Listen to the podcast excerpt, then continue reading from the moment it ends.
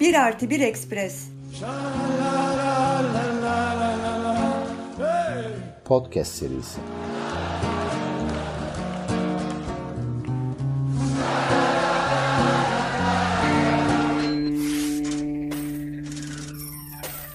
Ekonomi politik.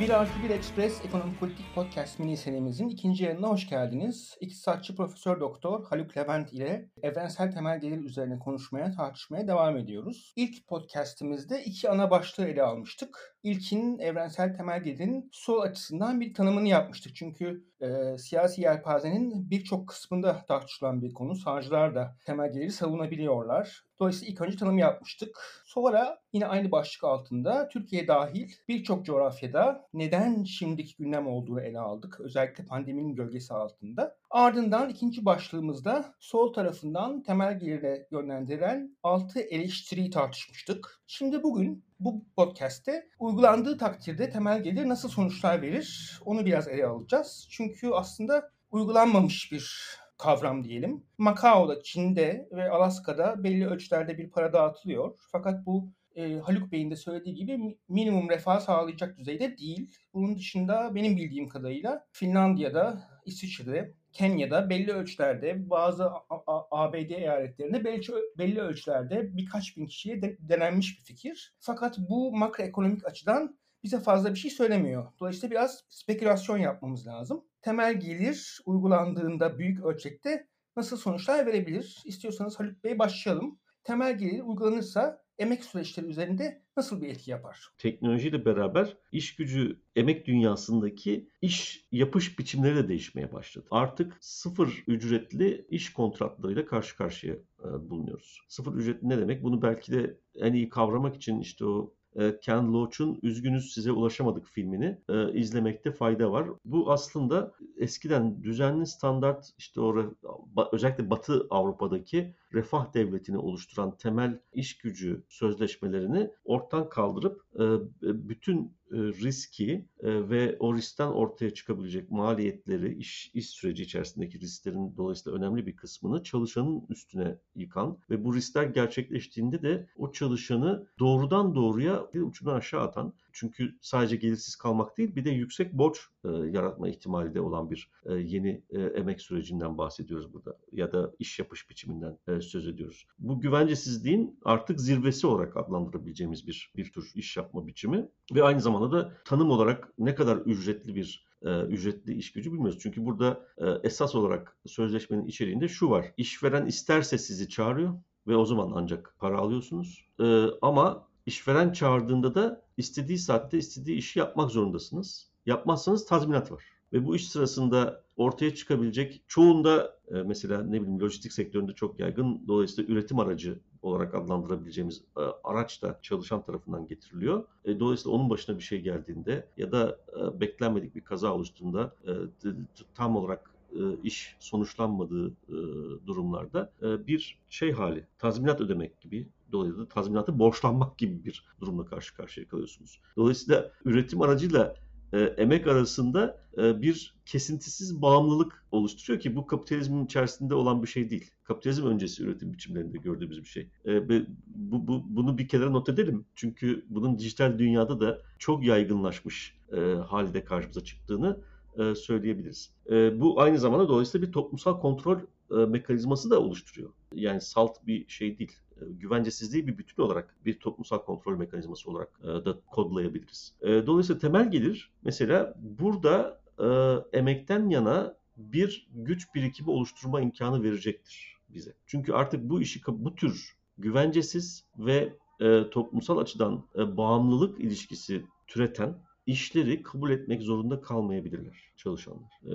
Bir kere en önemli etkisi bu. İkincisi serbest zamanda çünkü şimdi şöyle bir şey de var. Bu geçen bölümde bahsettiğimiz ILO çalışmasında bir çarpıcı tespit daha vardı. O da diyor ki bugün iş gücü piyasasına girecek olan gençler iş gücü piyasasında başladıkları meslekten emekli olamayacaktır. Yani en az bir kez meslek değiştirmek zorunda kalacaklar. Çünkü o meslek yok olacak. Yepyeni bir meslekle şey yapacaklar. Dolayısıyla bizim burada bütün toplumsal organizasyonu eğer bu kapitalizmi yıkmayacaksak, yıkamayacaksak bütün toplumsal organizasyonu e, meslek edindirmekten ziyade yeni beceri edinmeyi kolaylaştıracak bir şekilde yapmamız gerekiyor. Mesela eğitim. İşte o yüzden zaten o soft skill dediğimiz e, analitik düşünme, ondan sonra e, problem çözme, eleştirel düşünme gibi öğrenmeyi kolaylaştıran e, becerileri orta öğretimde ve üniversitede kazandırmak önem taşıyor. Çünkü eğer bu şekilde yetişmiş bireylerden oluşan bir toplumsanız yeni gelişmelere o iş gücü anlamında daha kolay adapte olma imkanı e, çıkacaktır. E, yeni meslektir. İşte şey Bazıları Sıcak Sever filmi mesela 1929'da tamamen bu. Yani sessiz sinemada müzisyen olan birisi sessiz sinema teknolojik nedenlerle ortadan kalkıp sesli sinema çıktığında işsiz kalıyor. E şimdi bu durumda insana yaraşır bir iş diye temel bir fonksiyonu var İLO'nun. Ee, insana yaraşır işi edinebilmek için o zaman bu becerileri, yeni becerileri e, kazanabilecekleri serbest zamanı ihtiyacı Temel gelir bu serbest zamanı kabul edilebilir refah düzeyini sürdürerek e, sağlama imkanı. O yüzden e, bu emek süreci içerisinde özellikle çok yakın gelecek karşı karşıya kalacağımız büyük tehdit ki Türkiye için bu zaten e, teknolojik gelişmelerden bağımsız olarak var olan bir tehdit iş gücü piyasamızın yapısından dolayı. Kötü durumun bile daha da kötüleşmesiyle karşı karşıya kalacağımız için katlanılmaz ve sosyal dokuyu çözme ihtimali olan bir geleceğe doğru gidiyoruz Türkiye. Bunu engellemek açısından da çok önemlidir. Peki e, aynı zamanda emek süreçlerinde iki noktayı altını çizersek bence örgütlenmeyi de destekleyebilir. Yani grev süresini uzatabilir. E,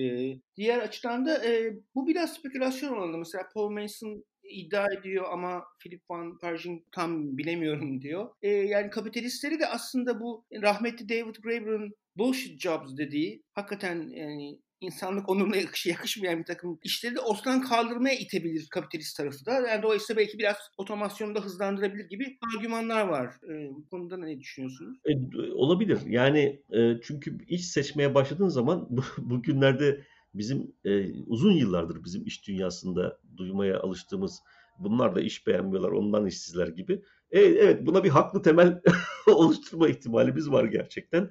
E, bu da kötü bir şey değil. Yani e, insanlık onuruna yakışmayan işlerin yapılmaması gerekiyor. Zaten. Eğer teknolojik bir çözüm o alanlarda mümkünse başımızın üzerinde yeri var. Tabii ki gelsinler. Yani olsun tabii ki. Peki çalışmaya bakış açısı esasında çok önemli bir veçhe. Ee, bir de üzerinde e, en azından orta vadede bir değişiklik yaratabileceğini düşünüyor musunuz? Ben ben açıkçası düşünüyorum. Çünkü benim şöyle bir bana özgü bir düşünce değil ama benim taraftarı olduğum düşünce şöyle e, hiçbir devrimsel dönüşüm e, gökten zembille inmiyor. Onun nüvelerini içinde barındırıyor. Şimdi tabii burada şöyle bir problemimiz var bizim. Yani yeni dünya, yepyeni bir dünya kurmak istiyoruz. Ruşen'in deyimiyle yepyeni Türkiye der ya o. Yepyeni bir dünya kurmak istiyoruz. Neden böyle diyorum? Çünkü bugüne kadar yani 3000 yıldır aşağı yukarı sınıflı bir toplum içerisinde yaşıyoruz. İsvan Meşaroş'un yaklaşımına çok yakın duruyorum burada. Yani benim okuma şeyim içerisinde.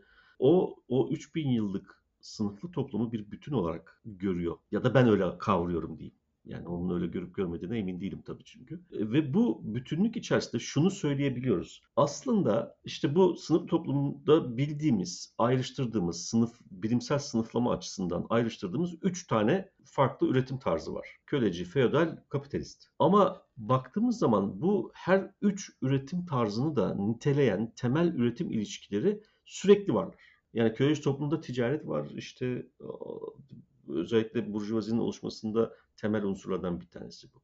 E bu işte feodal topluma geçtiğimizde köle, köleci köle ilişkileri devam ediyor. E kapitalist topluma geçtiğimizde Amerika'da mesela köle ilişkileri devam ediyor. Bugün köle ilişkileri devam ediyor. Nasıl devam ediyor? Paris'te orada burada kayıt dışı diye geçen ama esasında Güney Asya'dan, Kuzey Afrika'dan gelmiş bir apartmanın bodrum katında işte tekstil atölyesinde oturan e, no name yaşayan, başka, çoğu zaman başkasının e, oturma izni e, ya da baş, başkasının kağıtlarıyla veya hiç kağıtsız bulunan insan var. Bunların köleden bir farkı yok. Zaten e, işte o uluslararası prekarya e, oluşturan kesimin bir, bir, bir kısmı ücretli işçi ya da ücretli emek sayılmak için ücretli emek sınırlarını zorlayan bir e, şeydir. Ya da işte feodal toplumda yine ticaret burjuvazisinin çok gelişmiş olması ya da ticari faaliyetlerin çok gelişmesi bunun bir ticari burjuvazinin nüvesi olarak değerlendirebiliriz.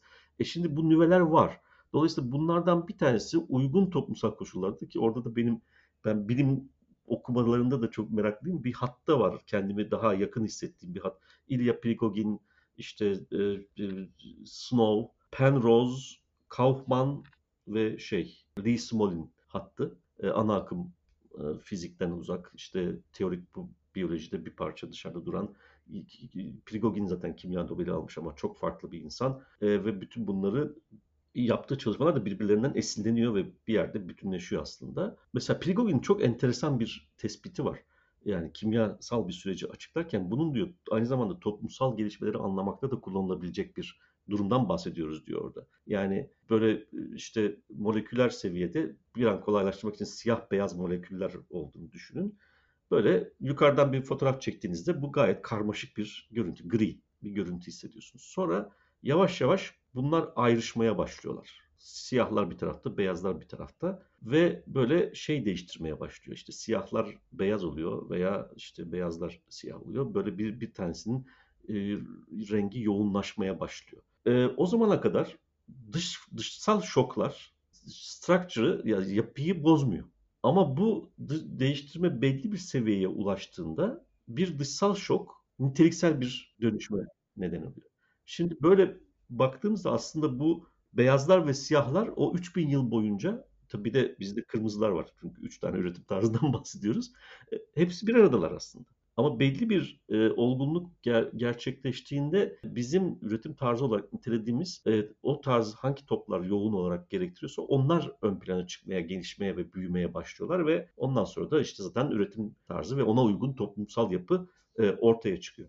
Şimdi böyle baktığımızda e, biz bu e, nüveyi oluşturmak bu çok önemli. Bizim dezavantajımız bu sınıflı toplum yapısını ortadan kaldırmayı hedefleyen bir şey. Yani o 3000 yıllık çok güçlü e, artık e, genetik yapımıza kodlanmış e, toplumsal ilişkileri dönüştürmeyi ve başka türlü bir topluma geçmeyi hedefliyoruz.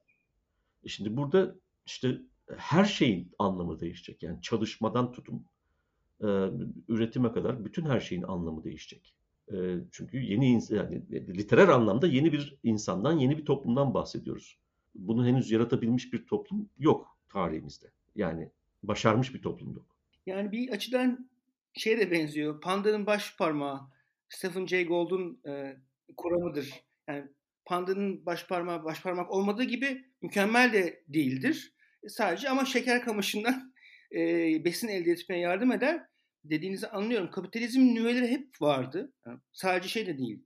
Sınıf ilişkileri değil, pazar, e, finans, borç anlamında en azından finans. Ama işte o bir pandanın baş parmağı gibi bir sıçrama yapıyor.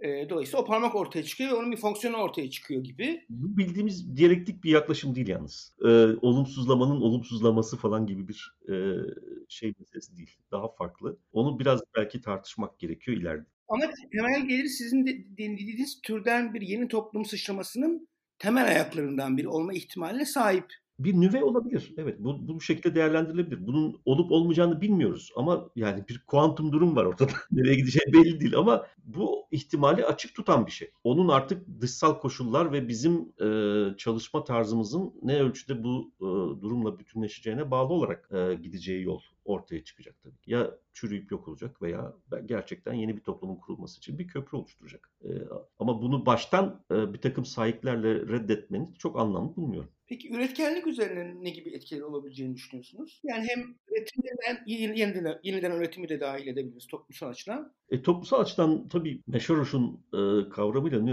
ne diyordu? Toplumsal metabolik yeniden üretim değil mi? Doğayla e, e, insan arasındaki ilişkiyi de üretimin bir parçası gibi değerlendirerek ki bugünlerde o çok önemli bir e, açılım sağlıyor aslında bize. E, onu onu en azından e, toplumsal üretim şey içerisinde belli ölçülerde rahatlatacak bir şey. Bir, bir de tabii şöyle bir şey var ama bu yani ne anlam ifade ediyor üretkenliğin e, gelişmesi tek başına e, ondan emin değilim. Yani çünkü üretkenlik ya da verimlilik dediğimiz şey sonuç itibariyle e, üretim süreci içerisinde ve üretim süreci içerisinde eğer üretim araçları üzerinde özel mülkiyet devam ediyorsa bu üretkenliğin toplumsal yansıması e, işte bahsettiğimiz gibi canlı yemeğin dışarı üretilmesi açısından hem kendisini e, dönüştürmeye açık yani yok etmeye açık hem de e, o toplumsal yani üretim sürecinin içerisinde o mülkiyet, üretim araçları üzerinde herhangi bir mülkiyet hakkı iddia etmeyen geniş kitleleri edemeyecek geniş kitleleri e, büyük ölçüde yoksunluk içerisine sokan ve dolayısıyla kendini yeniden üretmeye insana işte yakışır bir refah tarzını durma anlamında bir problem yaratıyor. E bunu %100 ilaç olmasa bile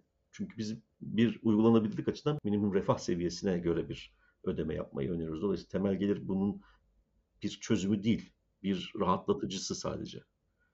Ee, ama bu konformist bir ve dolayısıyla bu yarat, bunun yarattığı konform içerisinde düzeni tahkim eden bir e, bir, bir araçta değil. Öyle görmek yanlış olur. Çünkü e, az önce bahsettiğim gibi bu e, bir sonraki toplumda çalışmanın özgürlüğünün somut olarak ne ifade ettiğini insanlara göstermek açısından e, önem taşıyan bir şey. Yani temel geliri elde edip ondan sonra kendi isteği, merakı ve donanımı çerçevesinde e, özgür iradesine bağlı olarak çeşitli ve toplum için anlam ifade eden e, faaliyetler gerçekten yani kar için değil e, toplum için anlam ifade eden hem de kendisini gerçekleştirmeye hizmet edecek bir e, bir bir üretim alanı içerisine girmesi ve bir de tabii bunu dayanışmayla örmemiz halinde anlamı tamamen farklılaşacaktır. Yani biraz böyle teknoloji gibi nötr bir şey. Onu e, kimin kullandığına bağlı olarak rengi de değişiyor.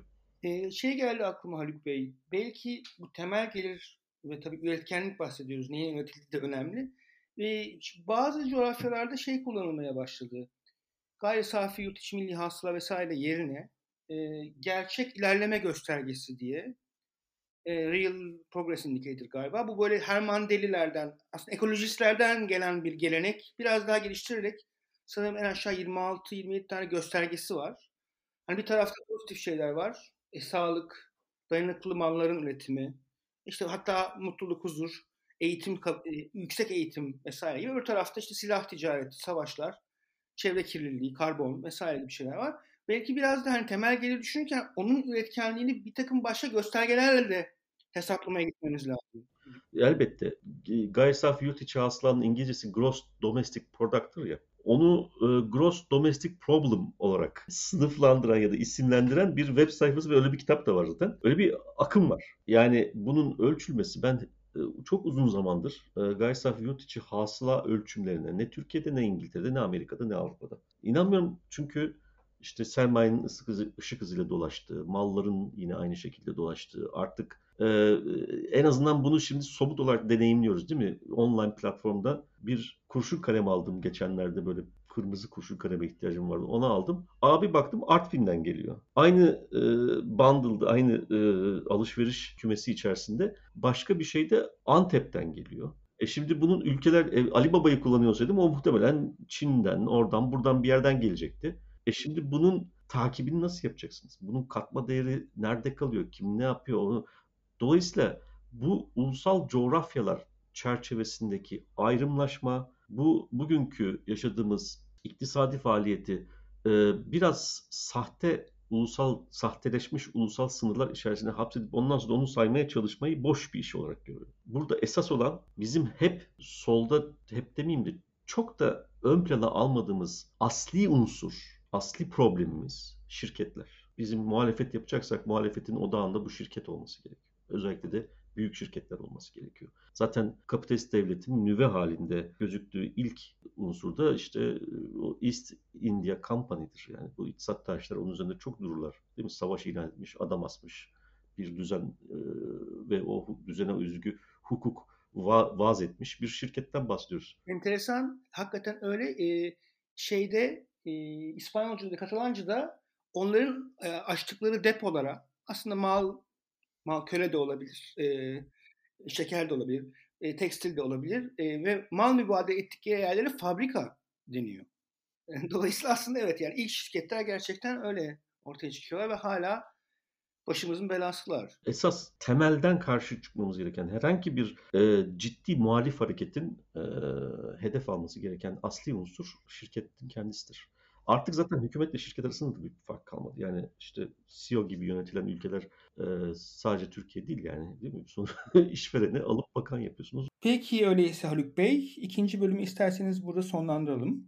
Ve bir sonraki podcastimizde biraz da post kapitalist tahayyül içinde, ufukta beliren gözetim toplumunun gölgesinde evrensel temel gelirinin ne manaya geldiğini konuşalım. Öyleyse dinleyicilerimize bir sonraki podcast'te buluşmak üzere. Hoşçakal diyoruz.